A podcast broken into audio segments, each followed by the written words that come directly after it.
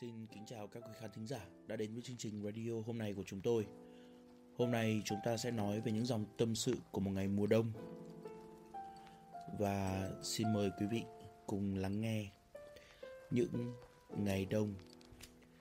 Lại là một ngày ẩm ương nữa của Hà Nội. Người ta chẳng mấy quan tâm hôm nay là thứ hai cuối cùng của năm 2020. Chỉ biết hôm nay là lại phải đi làm và trở lại với cuộc sống bon chen, tất bật. Nếu như chủ nhật là một ngày hiếm hoi trong tuần để có thể ngủ hoặc đi chơi thoải mái, thì thứ hai tôi lại cho rằng là một ngày tuyệt vời để reset lại tất cả mọi thứ, để lại bao mệt mỏi chán nản của một tuần tệ hại sau lưng và bắt đầu một ngày mới có lẽ sẽ tốt đẹp hơn. Change your thought and you change the world. Ngày thứ hai cuối cùng của năm 2020. Một năm vừa qua có lẽ là một năm đáng quên với khá nhiều người, có cả tôi trong đó những ngày buồn đến mức có thể nhìn rõ thấy sự yếu đuối và ngu ngốc của chính mình như thế nào. Những ngày mưa buồn dài, không có tên trong bất kỳ bản nhạc nào đã từng mở. Tôi thường nghe đi nghe lại bài hát You Are The Reason của Callum Scott. If I could turn back the clock, I'd make sure the light defeated the dark. Và nghĩ về nhiều chuyện đã qua. Một người từng hỏi tôi rằng nếu có thể quay ngược thời gian, anh sẽ làm gì? Tôi nghĩ một lát rồi trả lời. Anh chẳng làm gì cả. Có lẽ đối với nhiều người, quá khứ đau buồn và lầm lỡ là một thứ gì đó khủng khiếp mà họ sợ đến mức muốn trốn tránh và muốn thay đổi nó. Tôi cũng đã rất sợ hãi khi nghĩ về những gì mình đã trải qua, nhưng cũng ngạc nhiên về sức chịu đựng của chính mình. Mọi thứ tệ hại có thể gây cho bản thân những nỗi đau, nhưng cũng cho tôi được nhiều bài học quý giá. Để sau này không ngu ngốc một lần nữa. Có một nhà văn đã nói, đôi lúc cuộc đời cần phải dở một chút để chúng ta trân trọng niềm vui, phải trông tranh một chút để chúng ta khao khát bình yên đến vậy. Điều gì dễ dàng thì càng nhàm chán, thứ gì quá an toàn đều tẻ nhạt. Nếu không gặp hàng loạt quái vật trên đường, việc cứu công chúa sẽ chẳng còn ý nghĩa gì với Mario cả. Thật tốt khi ngã một vài lần, bị đau rồi lại đứng lên, thậm chí đi lạc đường vẫn có thể quay lại, không có gì hại cả. Quá khứ sẽ ở lại đằng sau, nhưng những vết sẹo còn lại ở đó để người ta biết sống trọn vẹn với cảm xúc của bản thân mình và để sống mỗi ngày một tốt hơn không ai đứng mãi dưới mưa, cũng không ai nhớ mãi một ngày xưa như thế nào. Ngày 29 tháng 12 năm 2020 Hôm nay lại là một ngày nắng, mặc cho đài báo từ cuối tuần là sẽ có không khí lạnh. Tôi dậy sớm hơn mọi khi, ngắm những tia nắng đầu tiên ló ra sau tòa nhà cao tầng và đọc tin nhắn từ D. D nhắn say tới gặp tôi lúc 9 giờ. Tôi đồng ý. Dù sao thì hiện tại tôi cũng không phải làm việc theo giờ hành chính có thể coi như là một trong những kỳ nghỉ của tôi đi. Còn D chưa bao giờ là người làm việc theo những quy tắc ấy. D tự do hơn cả tôi.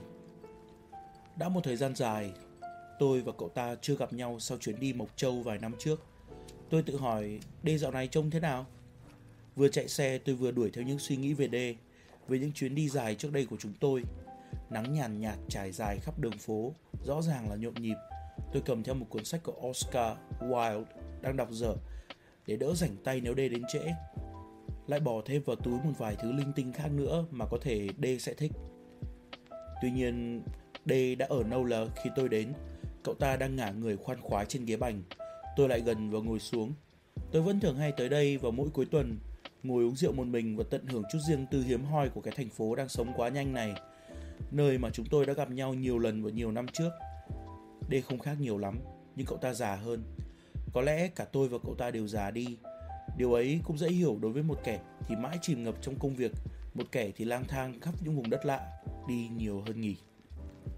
Đê đặt lên bàn một chai rượu suối mang về từ một nơi nào đó mà cậu ta đã đi qua. Chúng tôi chậm rãi nhấp từng ngụm nhỏ, lắng nghe giai điệu cũ kỹ từ cái loa cổ trong quán. I hope life treats you kind and I hope you have all you have dreamed of. Rồi lại trò chuyện, lắng nghe những gì mà cả hai đã trải qua trong thời gian vừa rồi. Đê nói chỉ ghé qua Hà Nội để gặp tôi một chút rồi sẽ lại đi.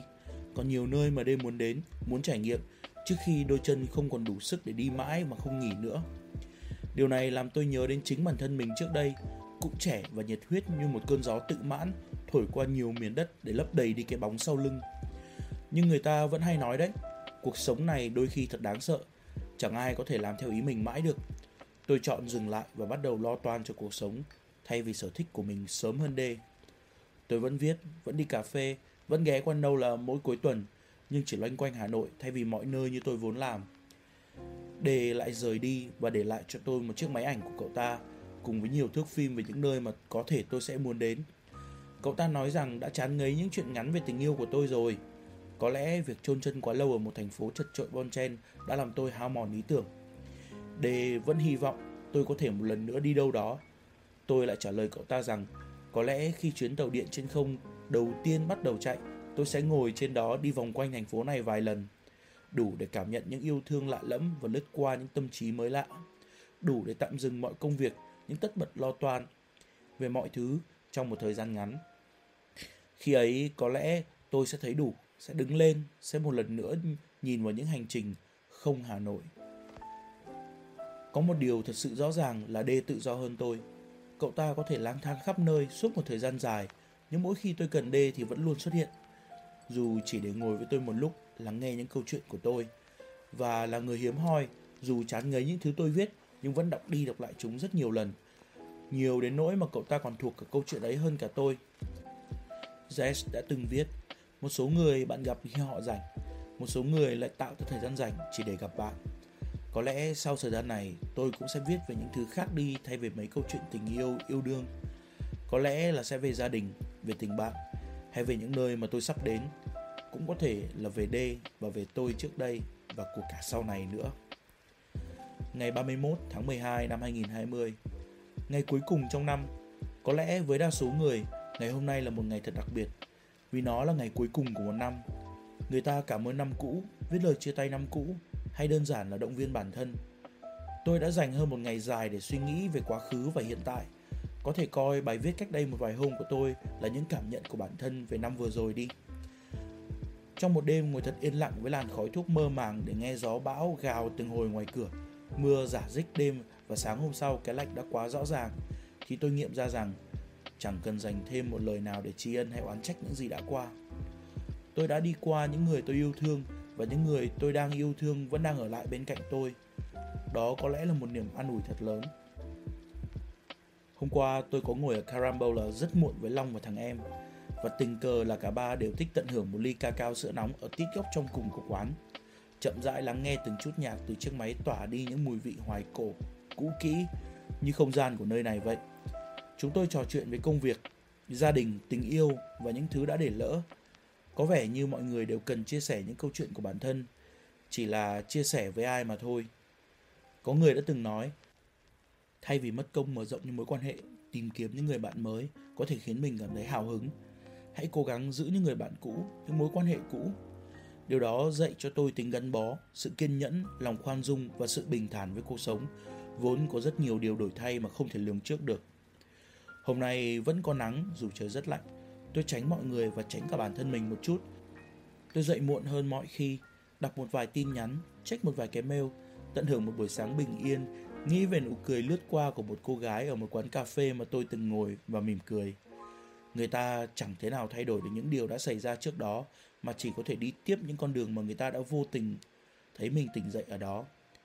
Đây hình như là một câu tôi được đọc ở trong một cuốn sách mà tôi cũng không nhớ được tên, Vậy nên thay vì hối tiếc và đau buồn những điều đã qua thì có lẽ con người ta vẫn phải tiếp tục hành trình tìm kiếm những bình yên cho chính mình.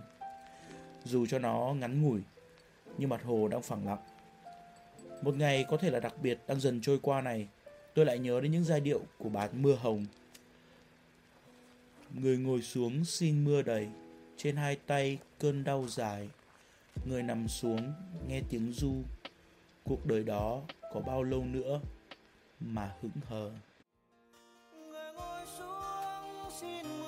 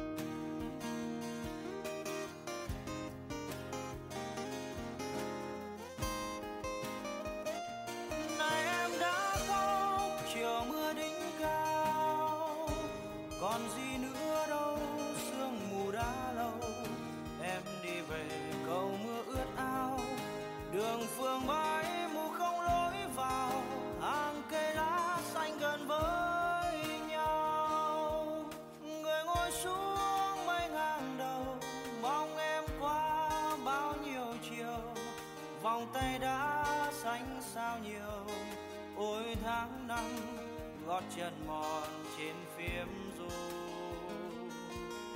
người ngồi xuống xin mưa đầy, trên hai tay cơn đau dài. Người nằm xuống nghe